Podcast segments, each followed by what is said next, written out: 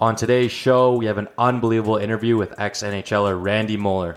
He gets into embarrassing draft stories, World Juniors in the 80s, playing and protecting Hall of Famers such as Peter Stastny, Pat LaFontaine, and many more.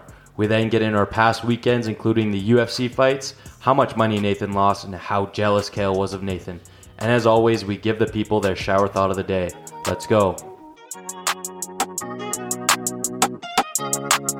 I'm Nathan Baylor. I'm Caleb Ploufton. Ladies and gentlemen, this is Minimal Filter. Minimal Filter. Minimal Filter. Minimal Filter. This amazing interview with Randy Moller is brought to you by none other than Shoddy. But wait, same company, new ad read, so listen closely. We got some good news for you fans. This company is revolutionizing jewelry one shoddy at a time. These necklaces are multifunction and one hell of a conversation starter. These incredible necklaces have a shotgun tool built into every single pennant. They will tear through beer cans and create a perfect hole every time for you to guzzle down your drinks. For everyone listening right now, we are offering a special discount code just for you. Use MFers20 for 20% off your next purchase at theshoddy.com. That's T H E C H O T Y.com.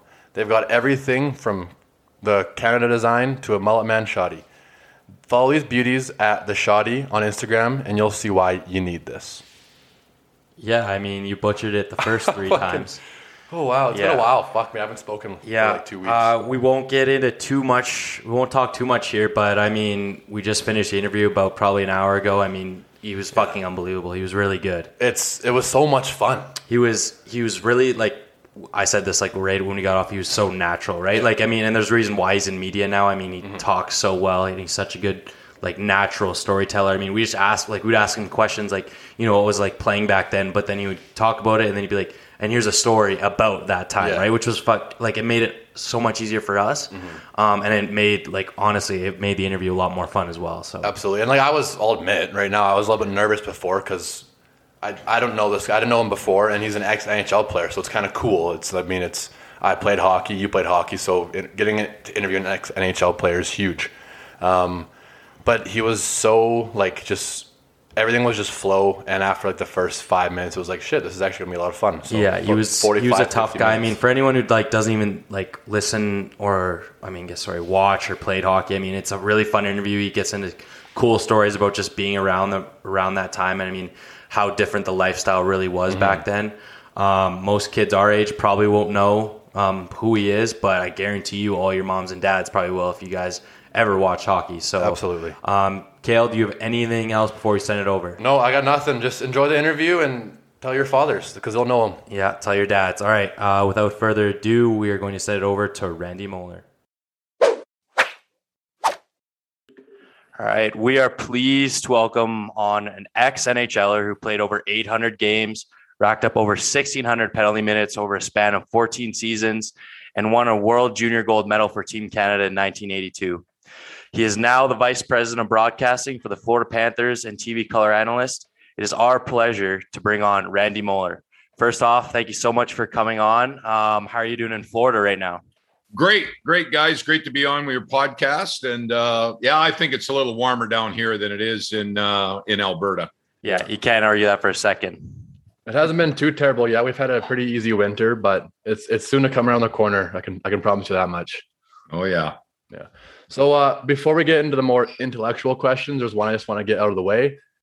I need to ask. So your hockey DB picture has some very very thick chest hair that either looks like you shaved it to stop it before your neck. So two questions. Did you stop your chest hair there intentionally and not realize the jersey didn't cover it, or is there a natural stoppage of the chest right below your neck? I I've I've uh, been growing body hair since I've been about seven years old. So maybe that maybe that explains why uh, I was uh, able to get into the bars in my hometown in Red Deer when I was Yeah. 15.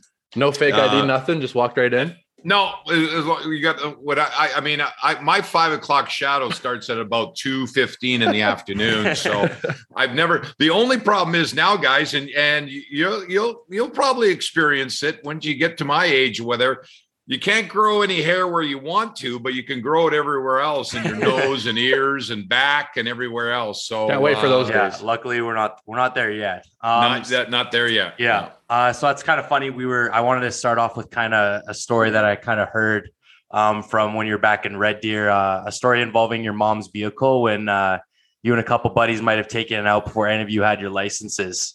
Um, so, kind of tell us about uh, exactly how that went down and how you found a way out of that predicament.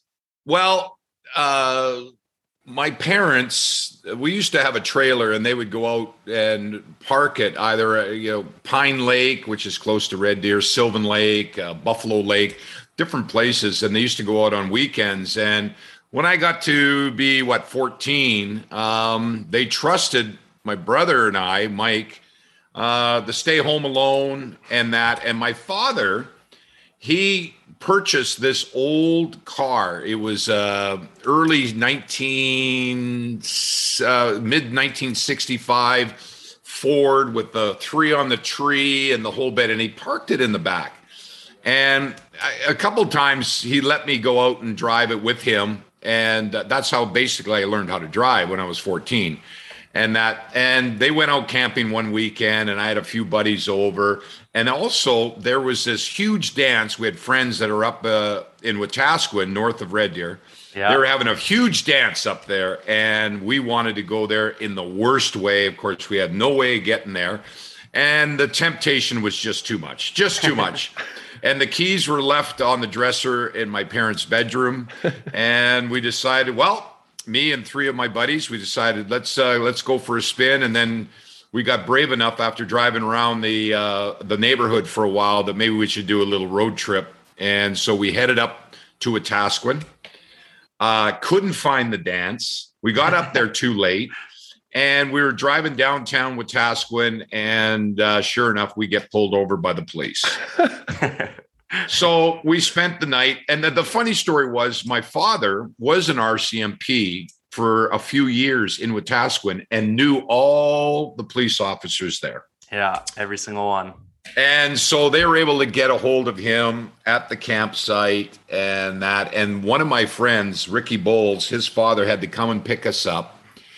And my father just made a phone call to a good friend of his that had a car dealership in Wetaskiwin and told him just go pick up the car and sell the car. So that was the end of that was that just, was the that was got the, rid of the evidence. Yeah, I got rid of it and that and uh, yeah, my parents were were not too not too impressed, but um, it was uh, about a year later. Uh, I was only 15. I was working construction in between playing hockey and I had my own car without a license. I bought my own car and that so I get back and forth to the uh, to the construction site out east of Red Deer and that. So that yeah, that's the story. Uh, there's yeah. there's many stories like that. Uh, I don't recommend it to anybody or yeah. anybody that's listening, but um, yeah, there's a, a lot stories. A lot different nowadays for sure. Like I don't think that I don't think that would be doable nowadays for any of us without our licenses. No. So even in small towns yeah. nowadays too, there's always something that that you can't do anymore that you could do 30 40 years ago. And and and the funny part a funny part of it was when we got pulled over and the police officer and another police car came and of course they knew my father and they were walking back to the car. And of course we were just petrified sitting in the car. What are we going to do? What's going to happen to us? What? And they're killing themselves laughing. They're killing themselves laughing. So it was kind of a it was kind of a big joke in that. And i think they had a lot of fun with my father teasing my father over their oh, um, sure. yeah their delinquent son. That's awesome. Um, so i guess fast forward two or three years from there we'll get into your junior career now and yeah. my first question would be how did you manage to get over 400 penalty minutes in just two seasons because that's unheard of nowadays obviously uh bad refereeing yeah we all blame yeah, that i guess that's eh? definitely what it was yeah.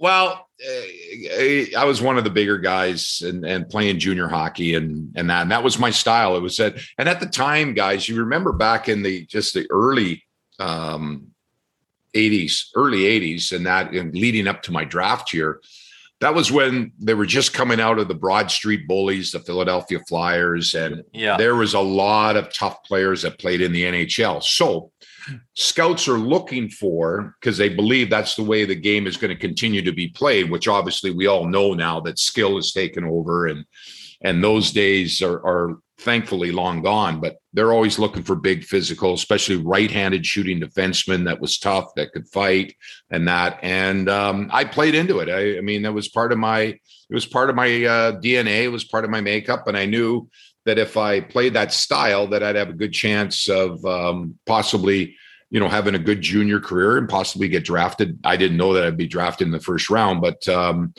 uh, and like I said, obviously the game has changed now, and I'm just it's amazed how the skill level of the players that are getting drafted, especially defensemen, mm-hmm, all these yeah. the young defensemen that can handle a puck and and lead the rush and yeah, and, that, look- and that's and that's the exciting part. But back then, that wasn't the case.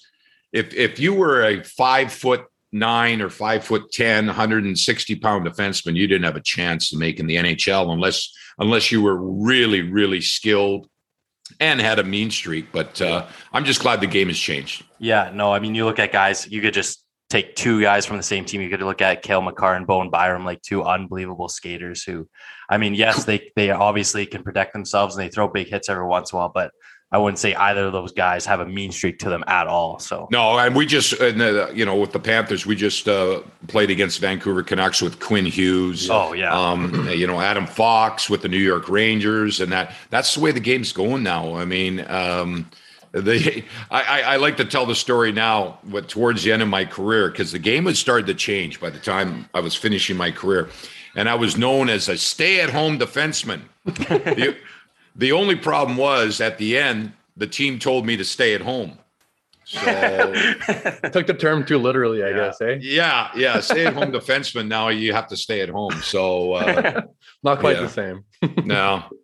Uh, we'll go back to quickly the uh, World Juniors. I mentioned that in the intro. Mm-hmm. So kind of um, just kind of talk through that experience. I mean, not only what it, what it was like winning gold, but also winning it with your brother.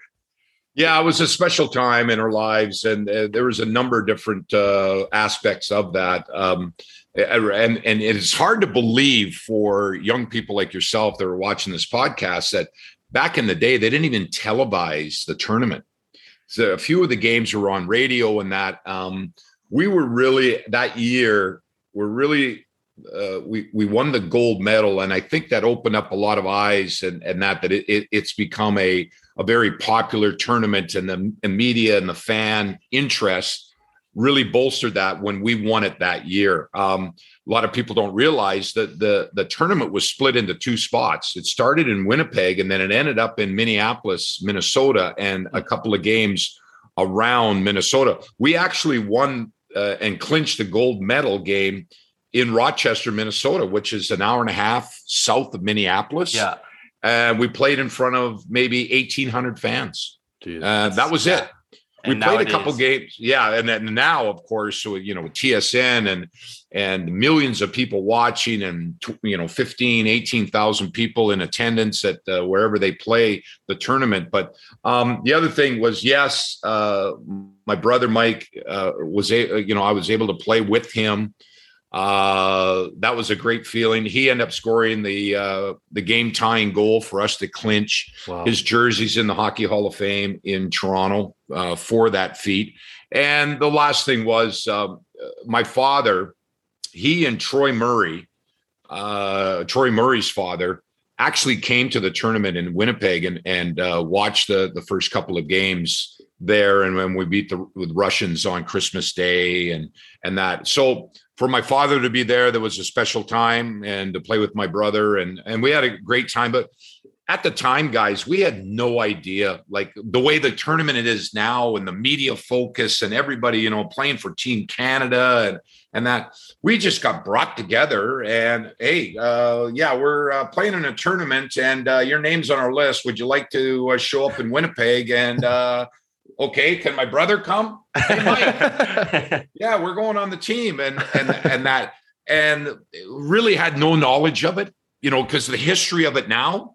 Now you talk like yourselves and and and and kids that are 15, 16, 17 years old, or even younger than that, uh, about playing for the World Junior Championship and represent your country it's a special special thing just like playing for the olympics at the time it was just oh it's just this tournament that they're having and uh and that but it was it was a great feeling and I'm very honored very honored to be a part of it yeah, yeah and sure. wasn't it um before like i think it was only a couple years before they changed it so that way like before it was just the winning team of the chl didn't that who represented did that change Correct. like a couple years before you got chosen I, I think that w- might have been guys. That might have been the first year that they actually didn't just take one team. They they actually took an all star team and a, and a, and a, and across. Another side story that you guys will like this one.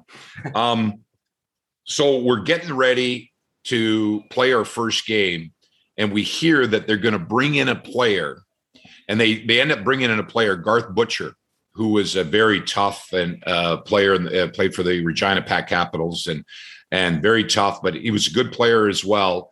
And they brought him in, and right before the tournament, they we had to cut a player. It was the Hall of Famer Al MacInnis of the Calgary Oh, Flames. St. Louis. Yeah, Oh, imagine God. that. Yeah. Al MacInnis. Al MacInnis got got got cut, and he was so upset, and we were upset as well, and and that. But uh, kind of a footnote, you know, he ends up having a Hall of Fame career, and and and and that. But he he got cut, and and and uh, right before the tournament. So That must have lit a fire under his ass then and motivated him because he he had quite a career for himself. Boy, could he shoot the puck? Yeah, Yeah. Chopper could really shoot shoot that puck, and that. You know, I mean, he's. Uh, I got to know him. Obviously, played against him my whole career, and and uh, excellent. And now he's a very successful. Uh, part of the St. Louis Blues, you know, Yeah. management, and that he's done. He's done a very good job. And um, it is crazy too how you mentioned like how big of a tournament the World Juniors is now compared to back then. Like I'd say probably aside from the Stanley Cup, it's one of the most viewed like weekends or even days, like the gold medal game of all Yeah. of the whole entire year in hockey. And Yeah, and like it's not just Canada and US now. You see the Finns, the Czechs, the Swedes. Everyone's just getting better and better. And yeah. do you remember? Was there any like big name Russians or Swedes or Finns back when you played that year that you remember? Um, uh, there was uh, Ruzicka that ended up winning the. I think he won the the uh, tournament MVP Well, from the from the Czech Republic's uh, the Czech team, and he ended up playing a number of years in Boston. But um, and then there was a, a a player that played for the Czech team as well, Jiri Dudacek. That was the first round pick of the Buffalo Sabres, and unfortunately, he lost his life. I believe it was in a traffic accident a few years after that. Um, other than that, yeah, I played. I mean, there was, uh, I think, Esa Tikkanen I played against. Um, there was a couple others. I, I, I, I don't think Jaromir Jagr was there. No, he he was too young at the time. But there was there was there was a few of them. Risto Siltanen, I think, was with Yeah. Finland at the Right. time, and that. But uh, yeah, um, back then it just it because the, in North America dominated the especially Canada dominated the draft. Mhm. You know, it used to be at one point, I think, when my draft year, I mean, 80% of the players that were drafted that year were from Canada. Yeah. And then Yeah. and then you had, you know, 10 or 15% were American, and then you sprinkled in a, a, a few of the Europeans from Finland, Sweden, and, and what have you. Uh, at that time, uh, it was impossible for any of the communist countries to come over legally, you know, I mean, and that until uh, the Alex Mogilny and of Mhm. course Yeah. uh, Fetisov and Sneaking in. Larry Yeah. Anoff and all those that that happened a few years later. So um, now the draft, as you guys watch the draft, I mean, it is wide open. It's worldwide, and and so many countries are represented in the in the draft. Yeah, no, and I think that just has to do with the fact there was obviously like less resources back then, right? I mean, obviously there was a lot of countries that weren't legally allowed to come over, but I mean, NHL's team started realizing that there is a shit ton of good players over there, right? And ones Wow. that make an impact. So Oh, okay, and then that leads me to another story from the World Junior Championship. Of course, you had Czech, Czechoslovakia or Czech Republic at the time, or I, I'm not quite sure. Uh, you had the Russian team uh, that came over, and we're all in the same hotel.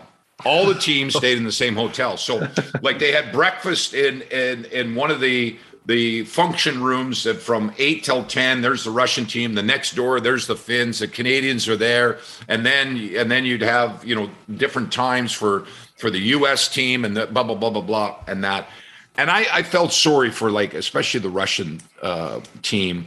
Here's the team and and they couldn't do anything. I mean we had obviously the freedom. We could go out and do whatever we want. There's shopping center in winnipeg right across the street. We could go. They weren't allowed to go anywhere um, and I, I think it, it was a positive yet a negative the the russians especially at that time is unfortunate that they'd never seen food that that was that delicious that Yeah. fresh fresh fruit um they had bottles of Coca-Cola there and that and these players they were just hoard all this fresh fruit and and six packs of Coca-Cola and take them back to the room because they they they didn't have an opportunity uh, back in their homeland to have that that kind. And then I think the food as well, the big breakfasts and the lunches, it was pretty rich for them, yeah. and they're they're not they're not used to that. Um, I traded uh, two pairs of because I, I got a heads up right before the tournament. I took uh, a couple extra pair of Levi jeans, um, which they they they have no access to at the time, right. and I traded it for a one of those Russian fur hats, one oh, of the uh, Russian yeah. players, yeah. and that and he was more thrilled yeah. at these ten dollar uh, Levi, Levi jeans, jeans, that I gave him than than uh, giving up the the Russian hat. So you still have it. It, it kind of uh, it's it's back home somewhere, uh, back in Red Deer. Somebody's got it, but that that just shows how far the game and the world has come. Oh, absolutely. But when you tell people that, you tell the story like that, guys.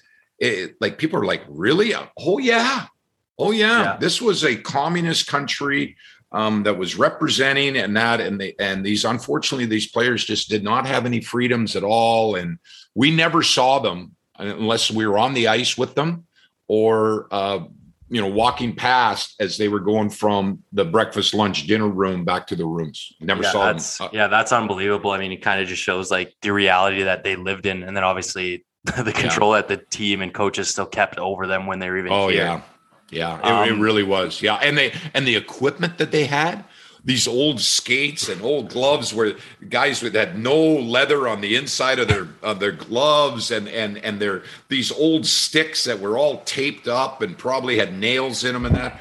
It really was. I i felt i felt bad. At, at the end of the tournament i i remember when we um when we we tied the czechs to win the gold medal um right after we won it the the the czech team just came over and they're they're motioning and that I gave my gloves, I gave my uh, stick, uh, and that, and they all like it, yeah. were, it was like you were giving them new cars or something, and that because um, they wanted to take something back home that they, yeah. they they could remember from the tournament. No, that's crazy. So we'll, I guess we'll kind of lighten it up a bit here, but I mean, how big was your ego after you won the World Junior Gold? Like, did you find that it? I mean, obviously you got to stay humble being a kid from just Red Deer, but did it like boost your confidence for the rest of the year? Yeah, yeah, it did. It did, guys. It, it did, but it, but then again, it, it, wasn't as big a tournament as it is now. Yeah, that's true. Um, and that, and we won it. We won the gold medals, and and my brother and I were recognized at a um, at a reception back in our hometown in Red Deer, which was very nice. And yeah. that, but but I mean, two days later after we got back, my brother and I were back uh, in Lethbridge playing for the Lethbridge Broncos in uh, junior, and we were, you know, finishing out the year and getting ready for the playoffs. It's a quick transition, hey? Yeah. Um, and then so after after junior, you're drafted by the Quebec Nordiques. Um, did you know how crazy the French fans were out there, or like was it something you weren't used to? All those crazy fans. Uh well, I, you know, being in in the province of Quebec, I mean, uh, watching the Montreal Canadiens and and know how rabid their fan base was, watching TV and on Hockey Night in Canada, um, I knew about that. But going to Quebec, it was kind of like the, I don't know, the weak sister kind of a thing. Uh, uh, as far as the Nordiques, I mean, it was the Montreal Canadiens are such a huge brand, and they they had such a strong uh, team. And when I joined the NHL I mean, Montreal still had Larry Robinson and Guy Lafleur, and I mean, they just they, they were such a dynamic team and brand. And the Nordiques, though, were were up and coming, and uh, um, it was it was amazing the, the rivalry. So yes, uh, was I a little surprised? Yes, I knew that the the the the fan interest and and just the crazy interest in the teams and and the battle of Quebec and that but I didn't realize until I got there. And it, it, was a lot of fun. I mean, I played seven years in Quebec, enjoyed every minute of it. We beat them a couple of times in the playoffs. They beat us a couple of times. We had the big war there the one year and the Valentine's Day massacre. I was a part of that. That's oh, awesome. Yeah. no, no surprise, but, uh, but uh, yeah, the rivalry was very good. I, and I've said I, I just had just did a an interview with a uh, author that's writing a book actually on the Quebec Nordiques, and he asked me if if I would love to see the Nordiques back in the NHL, I, I love I, would love to see them because yeah. the, the fans are so knowledgeable and so passionate there that it it would be great. I just don't know how they're going to do it here in the in the short term. Yeah, no, I mean, I think if you look at, I mean, you use Winnipeg as an example, like yes, the smaller city, but I mean, the reality is the fans are there, and I mean, the following's there. So I do think if you look at, I mean, everyone's saying Arizona. If anyone does move, it would be them. Um, but I do think that if they did decide to move, I think Quebec should be number one because of the fact like they're going to have the following and it will not be difficult for them to sell seats at all for like well there's just the only thing is though it, it, it's a little bit more than that. There's uh, there's a corporate sponsorship, and yeah. there's a little bit more involved than just filling. Oh, there's no doubt that they they'd fill the, every seat every game, but mm-hmm. there's a little bit more more to it than that. And uh, but I, I like I said personally, I'd, I'd love to see them back in the league uh, somehow, some way, uh, and someday. And I'll yeah. leave it at that. Yeah, especially like you said, with them being the little sister. I mean, Montreal gets all the bigger ones in that area, anyways. Yeah. So. um we'll just kind of keep with Quebec quickly here. So, I mean, what what's kind of one of the craziest stories you have when playing in Quebec? I mean, outside of hockey, whether it's like I don't know a dressing room story or I mean, look like inner uh, what's the word I'm looking for? Um, just engaging with fans at a local bar or something like that. Yeah, I mean, eh, the, the one thing about it was because Quebec City is is fairly small, and when I was there, and it was the only professional sport. I mean, and there's no baseball, football, or anything like that. We were it. So it, it was kind of a blessing a, a bit that uh, whenever we went anywhere, like myself, you're always recognized. Always yeah. recognized. It'd be like you know in Calgary um, when Jarome Iginla and and and and and uh, Mike Vernon and uh, Joe Nieuwendyk and and those guys. Uh, they couldn't go to too many places or around town in Calgary uh, and not be recognized. Everybody recognized them. So it was the same way in Quebec City, but the fans were always very respectful uh, very kind to me and that. Um, I'll tell a quick story. You, you asked for a, kind of a funny story. so it was my first year. And of course, I don't speak too much French, but I'm taking French lessons, which the team supplied after practice. So I'm taking these uh, French lessons. So the PR director comes to me, and our games used to be on on. Um, if we weren't on Hockey Night in Canada, CBC, it was uh, called uh, Quatre Saisons, uh, Four Seasons. So um, they asked me, and they said, "Hey, Randy, you think your your French is good enough to do an interview in the first intermission. It'll be in French. I said, sure, why not? You know, 19 years old or whatever. Yeah. So I go and do the interview. And they gave me the questions in advance. And so I I was practicing in the afternoon, but I still wasn't, guys, I wasn't very good. So, anyways, back then in the in the locker room, they used to have the TVs up in the corner and that. And my defense partner my first year was Moose Dupont, Andre Moose Dupont. I was 19, he was like 36. So I do the interview and I come back to the locker room and I was so proud of myself that A, I, I finished it. And I walked in and I said, Hey, Moose. And everybody was all standing, sitting around. And I said, What'd you think? What'd you think? And he goes, We couldn't understand a damn word you said.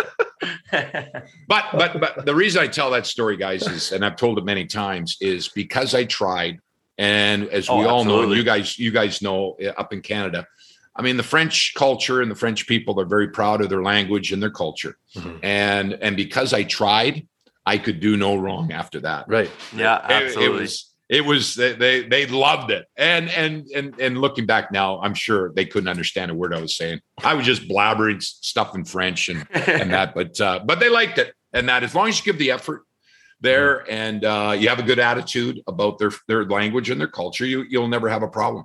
Awesome. Yeah, I honestly I know probably like five French words, so I'd be in the exact same boat. But yeah, it's almost like a respect thing. As long as yeah. you tried and they saw that you were at least yes, kind of absolutely. And there, and you know what? Unfortunately, unfortunately, guys, there were so many players that came through while I while I was there that uh, did not like the experience, um, never last. really accepted uh, the French and the culture and everything, and they wanted out and demanded trades and that. Mm. I never did. I, I uh, you know, I enjoyed it. I enjoyed my time there, and you know, to be able to play with the Stastny brothers, Dale Hunter, Michel Goulet, um, uh, you know, it goes on and on. Dan Bouchard was there. Um, I'm actually so old that uh, one of our goaltenders when I first got there was John Garrett Yeah. Chichi, that's uh, been a long time analyst for the Vancouver Canucks out, Yep. out on, in Vancouver. So yeah, he was um, he was one of our goaltenders in that. But to play with Dale Hunter and uh, and that, but I was I was the youngest guy in the team by by a long shot, and I was the only rookie the first two years. So it was difficult sometimes. You know, you get a little homesick, even though you're playing in the NHL, because really after practice and after games, where am I going?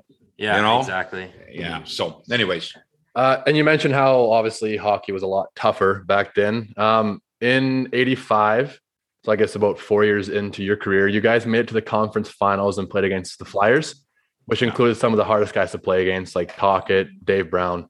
Um, so tell us what your mindset was like going into that series, um, and the series itself. Like, how was that series? Well, we were we were flying high because uh, you know we'd won the first uh, what one or two uh, rounds, and then had to go Yeah. against the Flyers, and that Dave Poulin was a big part of that as well. Yeah. what I remember, excuse me, uh, what I remember about that series was obviously the dis- disappointment that we lost. We started the series in Quebec. We won the first two games. We are in Philadelphia, and we had a lead in the third period and it's not like it is today. And we keep going back.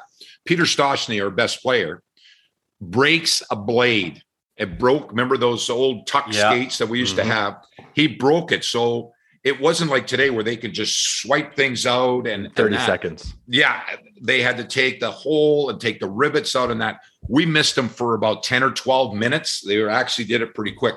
But in, during that time, the Flyers came back, overtook the game, won the game, and they won. They end up winning four straight against us. And that was that was Yeah. disappointing because we really felt that we had a, a, good team to go to the Stanley Cup finals that year, but unfortunately we were unable to. Yeah, hockey's a game of momentum, as they all say. I mean, and you can just use that as a basis. I mean, it took them 10, 12 minutes to kind of just get that momentum for the series, and they went from there. Yeah. Yeah. Um, well, uh, that, then, you know, I mean, Peter Stastny at the time was one of the most dominant players in the game. And um, yeah, to lose him, I mean, it'd be like like nowadays, uh, you know, like the Edmonton Oilers losing Connor McDavid or Leon Yeah. For a period in a, in a real tough, uh, tight game. It's going to make a difference. It's Oh, really going to make a. Difference. Yeah. Yeah. Um, so that kind of leads into my next question. So based upon your uh, almost 1700 penalty minutes, um, your was your role, did you find like it was to like protect guys like Stastny or like Brian Leetch when you were with the Rangers? Um, and kind of like, was it one of the things you planned before a game where you're like, oh, fuck, like I'm probably gonna have to go with this guy tonight? Or, I mean, Yeah. this guy's out there, or did was it more like reactionary? Yeah, and I didn't consider myself a heavyweight, um, unfortunately, but a lot of times I was lined up against heavyweights or whatever. I like to say, you know, I was in so many fights, whatever. I didn't win too many of them and that, but I, I knew what my role was and and to play play tough and and be play tough against, you know, uh, try and clear in front of the net. Those are back in the days when you could cross check guys in front of the net. Obviously, now you can't do that anymore. But um, but yeah, protect your teammates and and that. But I never consider myself a heavyweight.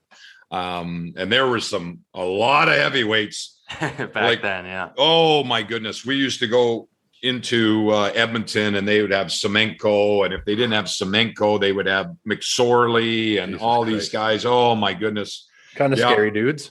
Yep. And then you go to Calgary and they had Tim Hunter and Jim Peplinski and and oh my goodness. And then you go then you go into Vancouver and they had Garth Butcher and Daryl Stanley and Gino Odjick and it, it, it seemed like every team carried three or four really tough, tough players. Yeah. And, and that you don't see that anymore. Mhm. No, who would I guess like who would you say was the toughest that you had to fight that or ever fought? Uh oh, there's a number. I mean, uh, I played when when Bob Probert and Joey Kocur were Yeah. in Detroit. Uh, I mean, uh, oh boy, they didn't call them the Bruise Brothers for nothing. Um, Not Chris a bad Nilan- to have. yeah, Chris Nilan was very tough going up, and especially the rivalry and playing against him for almost seven years. And then we ended up being teammates and good friends. We both played for the Rangers at the same time, Oh, so that was a little that was a little funny. And that every team, uh, uh, Brown in Philadelphia, uh, they had um, Craig Berube was in Philadelphia at the time, and, and then in, in Washington as well. And that oh, it goes on and on. Uh, you guys are giving me bad memories now. Thinking back, and that. But yeah, there was there was a lot of there was a lot of tough players back then. Yeah. Um, on the internet, which we all know is always 100% correct, it said that you had 79 fighting majors, 12 of them which were against Boston, um, three of them against the Flames. And I'm glad you brought up Tim Hunter because he was actually my junior coach in Moose Jaw. So I'm wondering mm-hmm. if you actually ever got to fight Tim.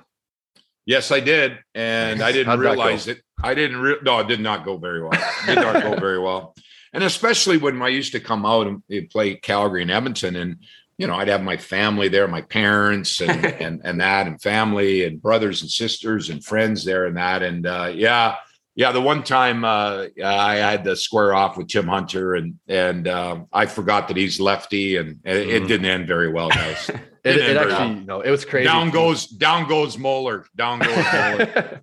the amount of stories he had too about like just that era of fighting. I think he fought McSorley like 20 times or oh, something. I know. Yeah, those are the, you talk about the the, the Montreal Canadiens, Quebec Nordiques rival. I mean, the Edmonton Oilers back in those 80s and that when they each of them had not only the great talent, offensive talent on each mm, team, yeah. and obviously with Gretzky and Messier and that, but Calgary had uh, a, a, very strong team as well, but they had all those tough guys and that. You know, you talk about, uh, and I end up playing with Joey Kocur as well, and he's a good friend of mine, and he heads up the Detroit Red Wings uh, alumni. But it was, I think, his first year, and we went in there. I was with the Rangers at the time, and I, I had no idea who he was. I had no idea, and we bumped. And next thing you know, the gloves are off, and he swung and hit me right here and split my helmet.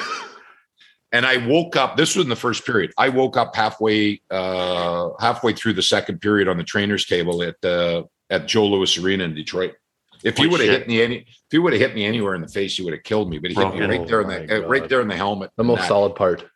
Yeah. Um, and and Joey Kocur was uh, you know, he really sacrificed because his hands are like hamburger now. He used to yeah. when I played with him for the Rangers and he would get into the fights we'd be bussing back to Westchester from Madison Square Garden or wherever we're going, and the trainers would put a great big uh, five gallon bucket full of water and ice, and he used to just dunk his hands in the ice and for an hour at a time um, because he had such swollen hands, whatever. And many surgeries later, that's mm-hmm. one of the reasons why he had to retire.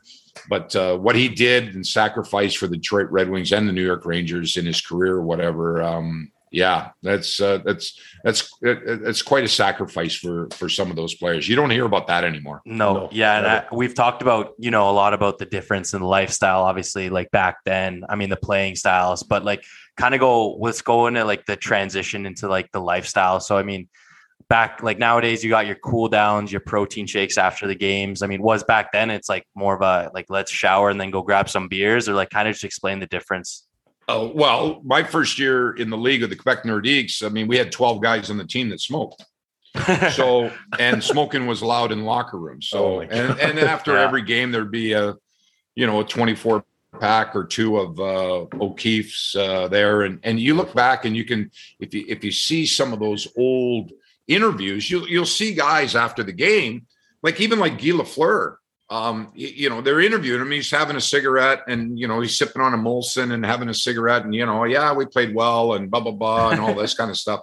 Yeah. You don't, you don't see that anymore. And I, I, I mean, it's, it, I think it's good, but that was, that was the, that was the culture. That was the lifestyle back then. Um, guys nowadays, I, I have the utmost respect for NHL players and pro athletes in general. They, um, they, how well they take care of themselves and, and, and, and why not? Guys uh, the money that you can make and the the careers are relatively short. For every every player that plays a thousand games in the national hockey league there's a thousand players that don't get to 20 games in the nhl that's Put that in perspective. Yeah, that's an unbelievable. You know, there's so many guys that that only have a cup of coffee, or or they get their their original contract, and maybe they play a year in the minors. Maybe the second year they get called up in a few games, and then if they don't cut it, you know, they're off in, in the minor leagues, uh, or what, or have to go to Europe or whatever.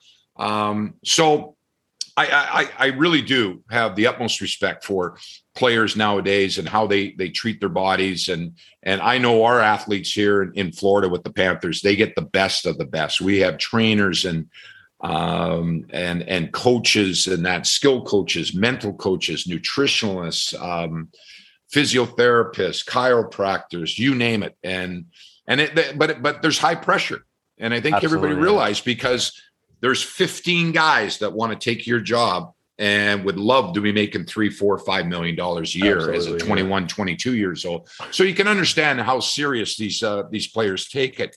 Maybe a little bit more than when I played.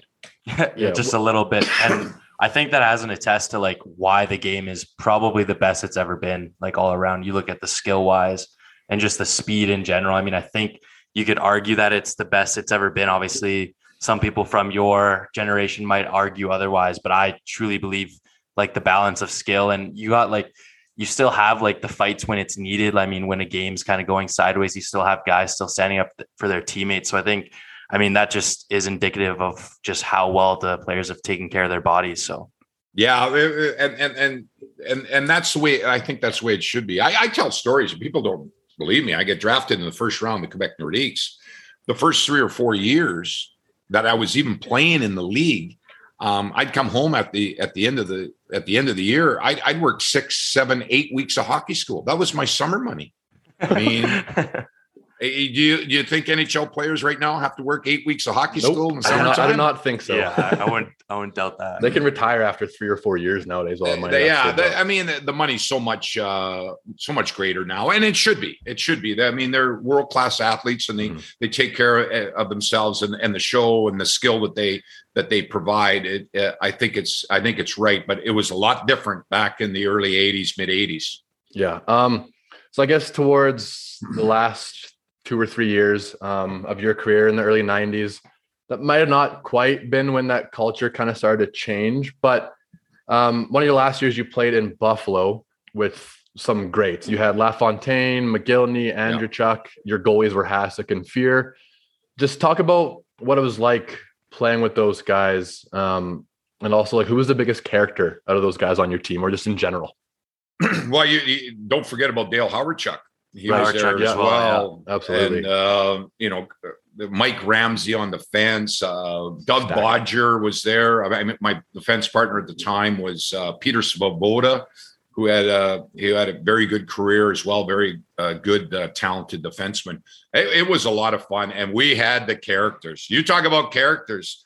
We had guys like Colin Patterson was there, Davey Hannan. Um, uh, Wayne Presley was there. Uh, oh my, Gord Donnelly, uh, Donald Audette. The, and we had so many different personnel. Robbie Ray, Brad May.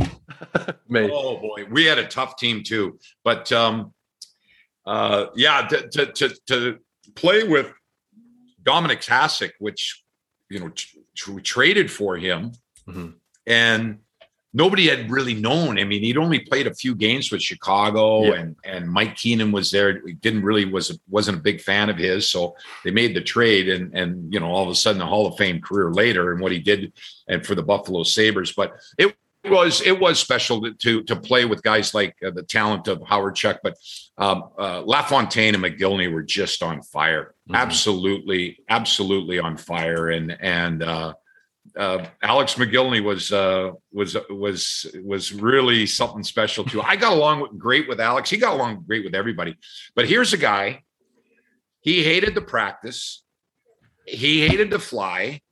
He hated everything about the game, except the except the the paychecks. You know. but I tell you what, though, when he stepped on the ice for the games, boy, could he fly! And uh, he was in attack mode all the time. But it was just it was it was kind of funny because he hated everything else about um, about the game, and he and he really was fear, fearful of flying, and and that caused him a lot of stress and that and going on. And and back then when we did charter, we had these Air Ontario double prop planes that were just Turbulence. like all over the place. And oh yeah, I mean it, it wasn't pretty. And, and so many times and, and flying and living in Buffalo and having to go to Toronto and, and Montreal and, and Quebec and Hartford up in the Northeast and all these snowstorms and that um, it's amazing we that that we didn't uh, nosedive one of those planes because they're going through those snowstorms at the time.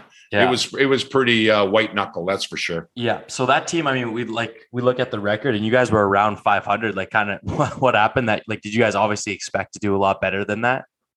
Yeah, I, I, I think so. Um, yeah, you know, you look back and on like you're mentioning on paper, we should have been a lot better and and and that, but uh, yeah, uh, uh, uh, obviously, I remember we won one series against the Boston Bruins, I think, and then uh, we lost a, a a series against the New Jersey Devils, and we went to what five or six overtimes, and it was Dave Hannan that scored the end up winning the the the uh, the game that that lasted till like three o'clock in the morning, and then we had to go back to to New Jersey, and we lost a real tough game and lost the series against the Devils and that was heartbreaking because we really thought that was our chance to maybe go far in the playoffs, but Yeah. it never materialized. No, that's that's that sucks.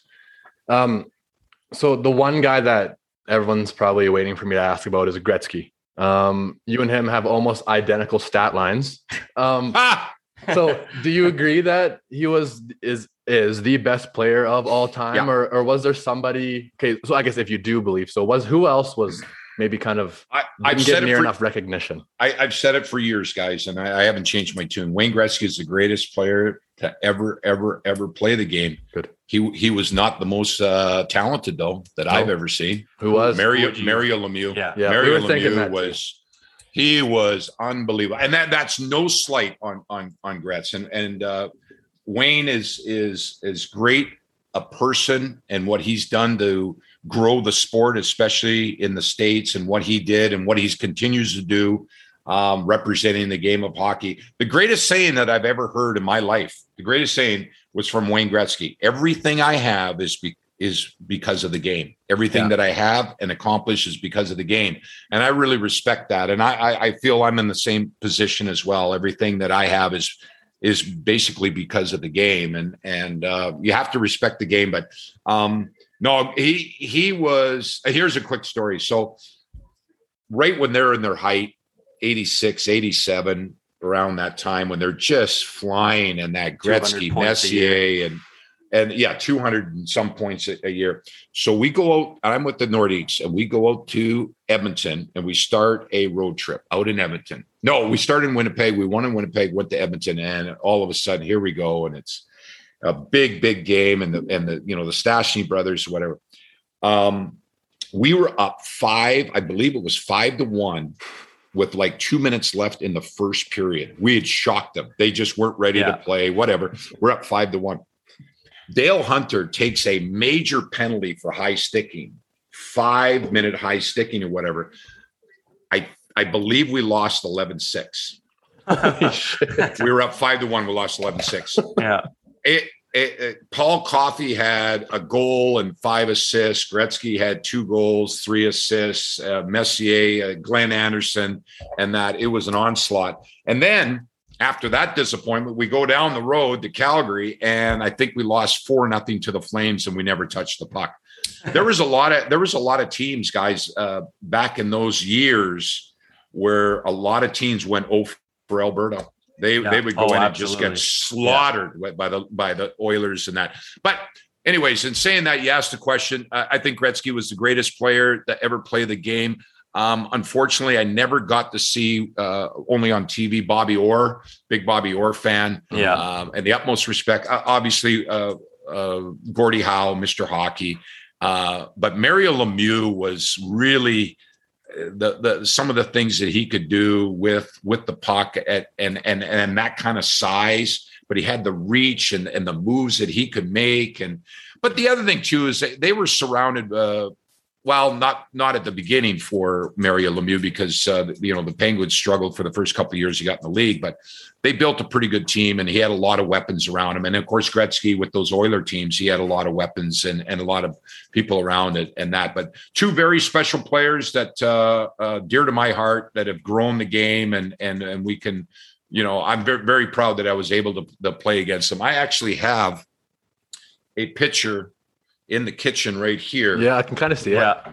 can you see over there Yeah. that um that's me and Mario Lemieux. A good friend of mine was a photographer for the uh, Buffalo Sabres named Billy Whippert, and he took that picture and actually gave that picture to me and, and Mario and uh, at a game at the uh, the old odd auditorium in Buffalo. So um, yeah, that's one of my what, that's one of my favorites. Uh, that's awesome. That. I've, I've got a few got a few of them around, and that's here.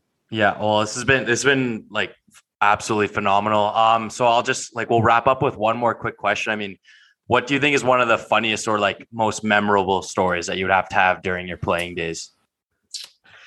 Um, well, uh, I'll tell I'll tell you the story with the day I got drafted. I got drafted in the at the Montreal Forum. I went down to Montreal and had dinner with my agent. We did a couple of interviews with a couple of teams, but I knew that if uh, if and the Quebec Nordiques basically said that if I was available at pick number eleven, I was going to be picked by the Nordiques. Okay, so we get up in the morning. Back then, the draft was only one day, and it mm-hmm. was they started at like nine o'clock in the morning, and then they went right till eight o'clock at night. But it was done in one day.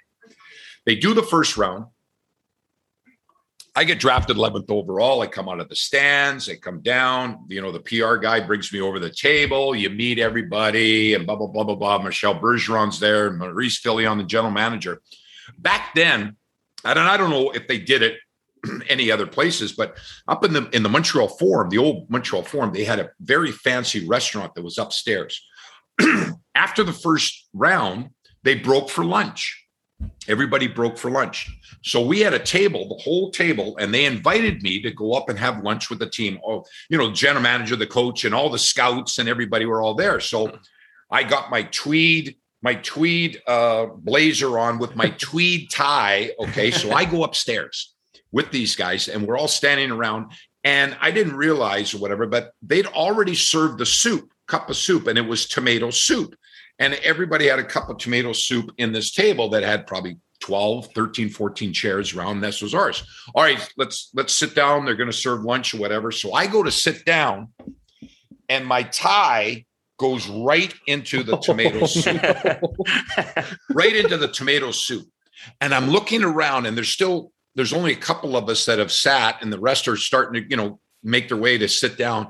And i didn't think that anybody was looking. So i took it out and i rang the tomato soup out of my towel. tweed t- towel and I grabbed my my my uh, napkin that I had, whatever, and I wrapped it around and I just shoved it down into my pants as far as I could to make sure. So if, if, if pictures later, eh, once the draft's over, the the my white shirt down by my belt buckle looked like I got stabbed. It was all red, it's like somebody had stabbed me or whatever. But uh, very embarrassing. That, and that was oh. my that was my uh, draft day. But it was an exciting day. The other story that I tell about my draft day was um, right before the draft started, and of course everybody we're all nervous. We're all sitting in the stands, and we're just like, oh, and that, and of course when you're nervous, you got to go and go to the washroom, right? Yeah. I come down out of the stands and I come around the corner at the old Montreal Forum and I go into the bathroom and I'm standing at the stall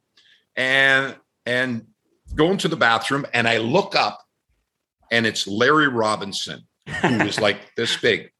And I and I went like this and I stuck out my hand to shake it.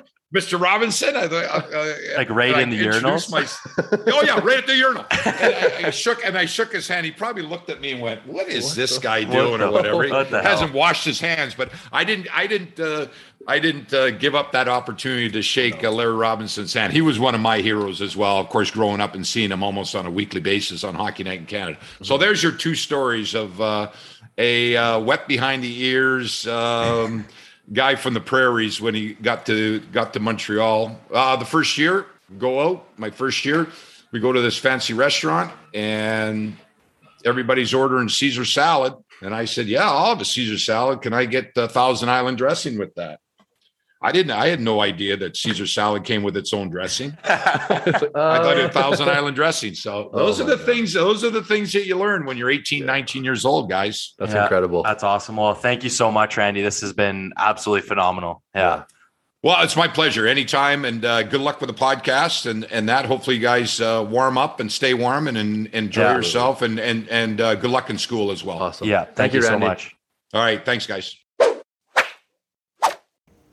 Awesome interview. Uh, like we said, even before uh, we sent it over, I mean, we knew it was going to be absolutely phenomenal. Um, Kale, how did you how did you enjoy it? Yeah, honestly, like we said earlier, it was just it was so much fun, and obviously he's had years of experience and he works in the broadcast industry, so you'd expect him to be a good speaker. But it was just like so natural, and every single story he said kind of just perfectly flowed into a new one.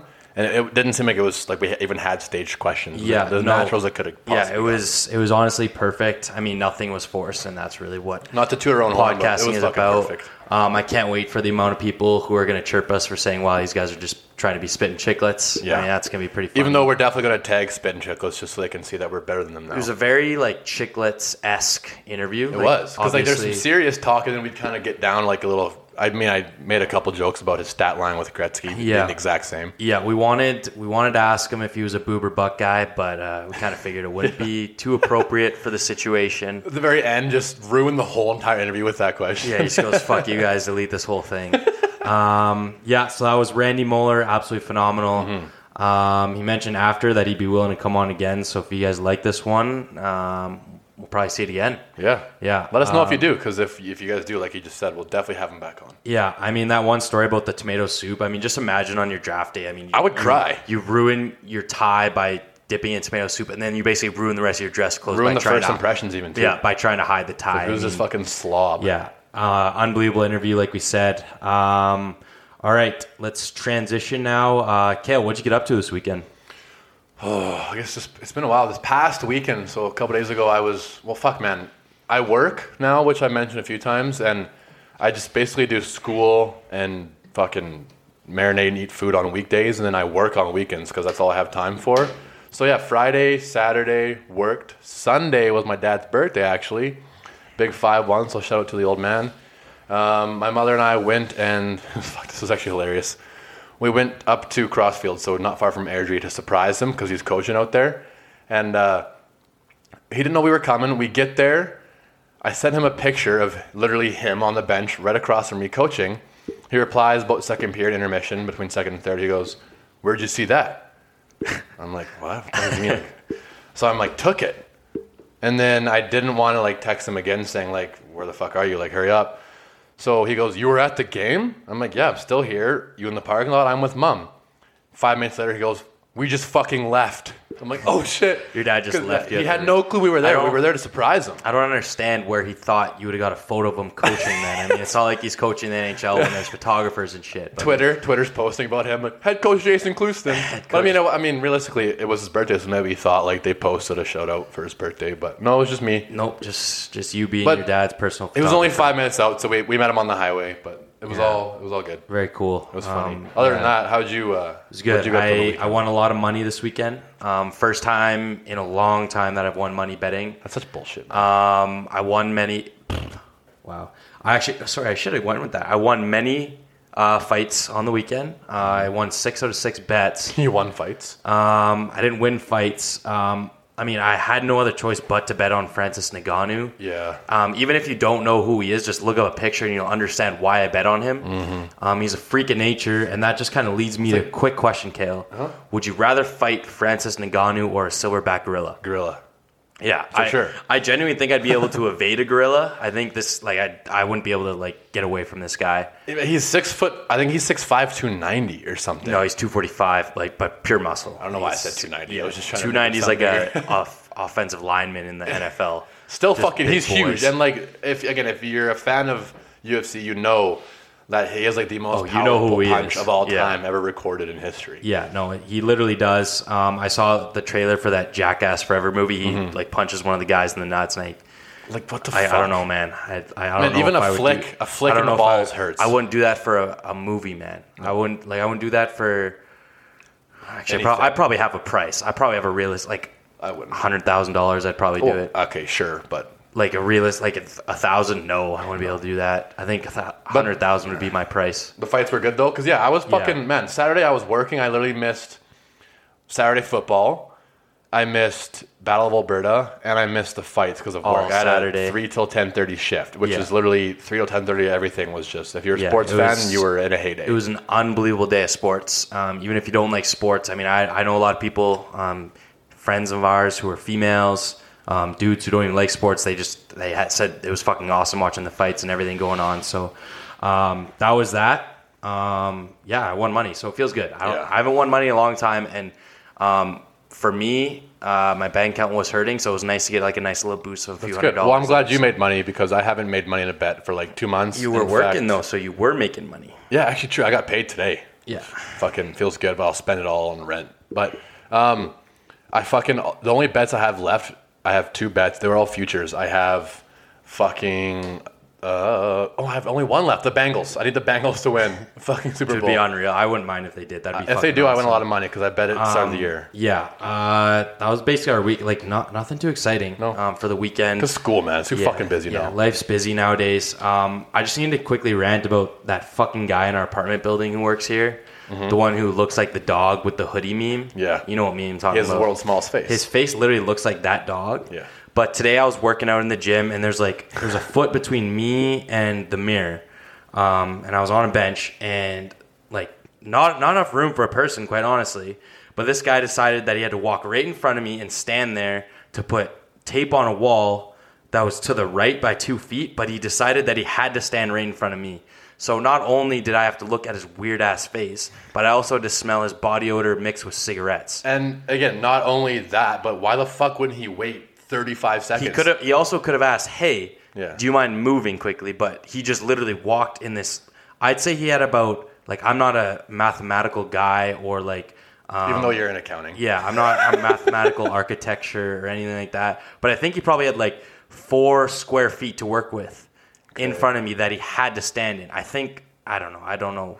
Well, that is. I don't know it's not a square whole feet. lot, but regardless, it's just like holy fuck, man, personal bubble. I just couldn't like like and with COVID too. Like I don't and Yeah. the fact you smell like cigarettes, man. Like He's one of those guys who just you know for a fact hates his job and he wants everyone else to just know it. I and I told you this, like I told you this when I was coming up from the gym, and I was like, he has that type of personality where he would blame everyone for where he is, like why he's Yeah. doing maintenance in an apartment building. Mm-hmm. Like he would blame other people. Like there's, it's fine to work maintenance in an apartment building, Yeah. but if you asked him about his career, he would be like, oh, oh. I'm here because I got fucked over by this guy and this happened. Workers comp fucking couldn't pay me enough, so I had to get this fucking job. Yeah, or some shit like that. He, he rubs me the wrong way. That's all I'm gonna say. But yeah, no, that's fucking.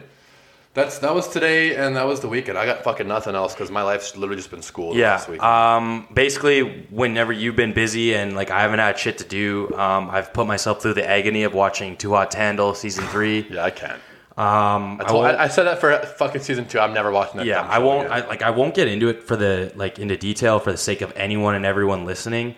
Um, but here I have two major takeaways from this season or like the show in general. Mm-hmm. Um, number one, every person on the show for season two and three is so fucking stupid because the producers don't even change the set or anything. No. like you know what sh- they know exactly Yeah, where they it's are. all fucking fake. It looks the exact same. So number one, I hate how staged it is. Yep. And the second takeaway that I have, and this has to do with me, is compared. Like I actually have a pretty good personality. If I compare myself to any of those fucking dudes on any of those seasons, I think I have a pretty good personality. Yeah, it's literally one of those shows where it's like, because again, from Too Hot to Handle season one, which I actually didn't mind because it was like a new show and they they actually And it I believe they didn't know It was really- right when COVID hit too, Yeah, right? So it was like you need was- something to watch. Yeah, exactly. But I believe, like, well, not that I believe, I know because I've seen it. Every single fucking person, whether they were out after like the first eliminations, whatever, they're rich now and they're famous. And these fucking dumbasses in season three, same thing's gonna happen. It's just social media. They're gonna get all these Yeah. followers, all these sponsors, everything, and just because they're stupid. Yeah, and it's and it's just because they have the publicity, right? And they have fake tits. All pu- That's not, why they're not the the dudes. The dudes don't. Probably they got some sort of injection. Testosterone. They definitely all take They have testy. decent bodies. Yeah, there's a few guys who you for sure like. just, that's it fucking not annoys natural. me, man. Like they're not. It's supposed to be a reality TV show, but it's not real. The situations are nothing that would never happen in real life. And I'd say about like if if you saw the new season, I'd say about half of them aren't even that good looking. So Well, fuck. compared to the first first season was phenomenal. Um, yeah, so that's Too Hot to Handle season three. No more Um, if I gave it a rating, um, I'd just give it anxiety. Yeah. Nathan Kale's rating scales. I give it anxiety because obviously I did watch it, but I was just waiting to get to the end to see who like won. I'll be honest. So Did you finish it? I did finish it. Well, so, don't spoil it because people probably some Oh, some yeah, of you fucking idiots are probably watching. Um, that's today's show. We blabbered on enough. We had a really long interview, but it was fucking phenomenal. Yeah. Um, that's our lives right now. Nothing too exciting. We're really taking it easy with these lockdowns. There's not too much exciting things to do. Life sucks. so, um, Kale, uh, shower thoughts of the day. Shower thought of the day, which we're still gonna have. We're never gonna get rid of it. Never ever. Uh, I can go first here. Sure. Okay. Um, so I was watching Avengers Endgame the other day for like the 1500th thirty seventh time. I think That's actually legit, Thirty seventh accurate. Like I think that's an accurate number. and I had a thought about tr- like time traveling and like all the theories people have about it. Mm-hmm. So you know how like they say if you make like a minor change in the past, like it's gonna drastically change the future. Yeah. How come people in the present don't think they can have that same impact on the future? Oh my god. It's a deep one, right? You're getting deep with that. But like, I don't understand why. Like, if you like think about it in hindsight, just like that. Think about it. If you did a minor income, like, oh fuck, outcome in the past, like, say if I threw a p- paper airplane at someone who didn't expect it before, Mm-hmm. Their theory is that things are going to drastically change in that timeline. Okay. But how come things I do right now? If I change my like, how come that wouldn't change it? That's I don't understand. Well- that's a flaw in time travel. So I guess you. I guess you just never know, man. Just never know. That's such a terrible explanation. Well, it's you what just never know. Because well, if you- you're supposed to be an expert on time traveling. That's what I'm trying to understand. Let's just say once you get to like ten years down the line. Yeah, so I can't even fucking.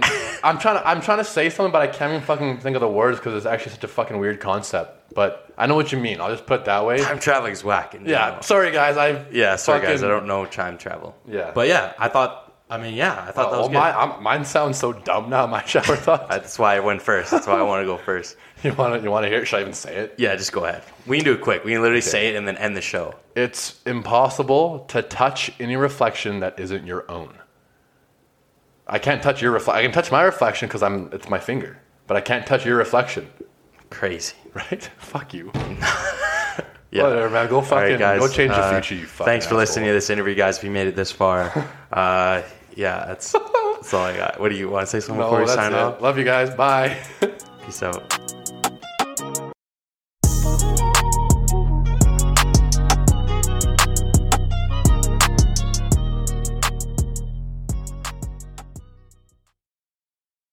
Hi, I'm Logan Anderson, host of the Say the Damn Score podcast. On my show, I deep dive into the sports broadcasting business by, you guessed it, talking to sportscasters. The show has featured big names like Bob Costas, Kenny Albert, and Verne Lundquist, as well as many up and coming broadcasters who you may not know yet, but you will know soon. Whether you're looking for professional development as a sportscaster, different career paths, or if you just want to be entertained by hearing some of the best storytellers in the world tell their own stories, this podcast is for you. You can subscribe to the podcast on all major podcast platforms, or you can visit our website, saythedamnscore.com.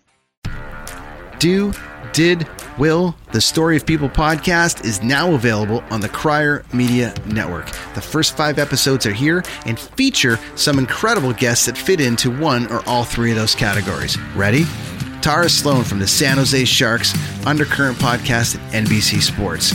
Marianne Iverson from Iverson Voice and the Let's Take This Outside podcast to talk about the world of outdoors as well as voiceover land. Ariana Hunsicker, future Canadian Paralympic swimmer, already winning tons of awards for this country. Scott McGregor from the Hot Wallet podcast to dumb down the world of crypto, Bitcoin, and NFTs so you don't have to. And Jackie Holowati from Climate Pledge Arena in Seattle, Washington, the first net zero carbon certified arena on the planet. Wherever you get your pods, wherever you watch your pods, and on the Crier Media Network.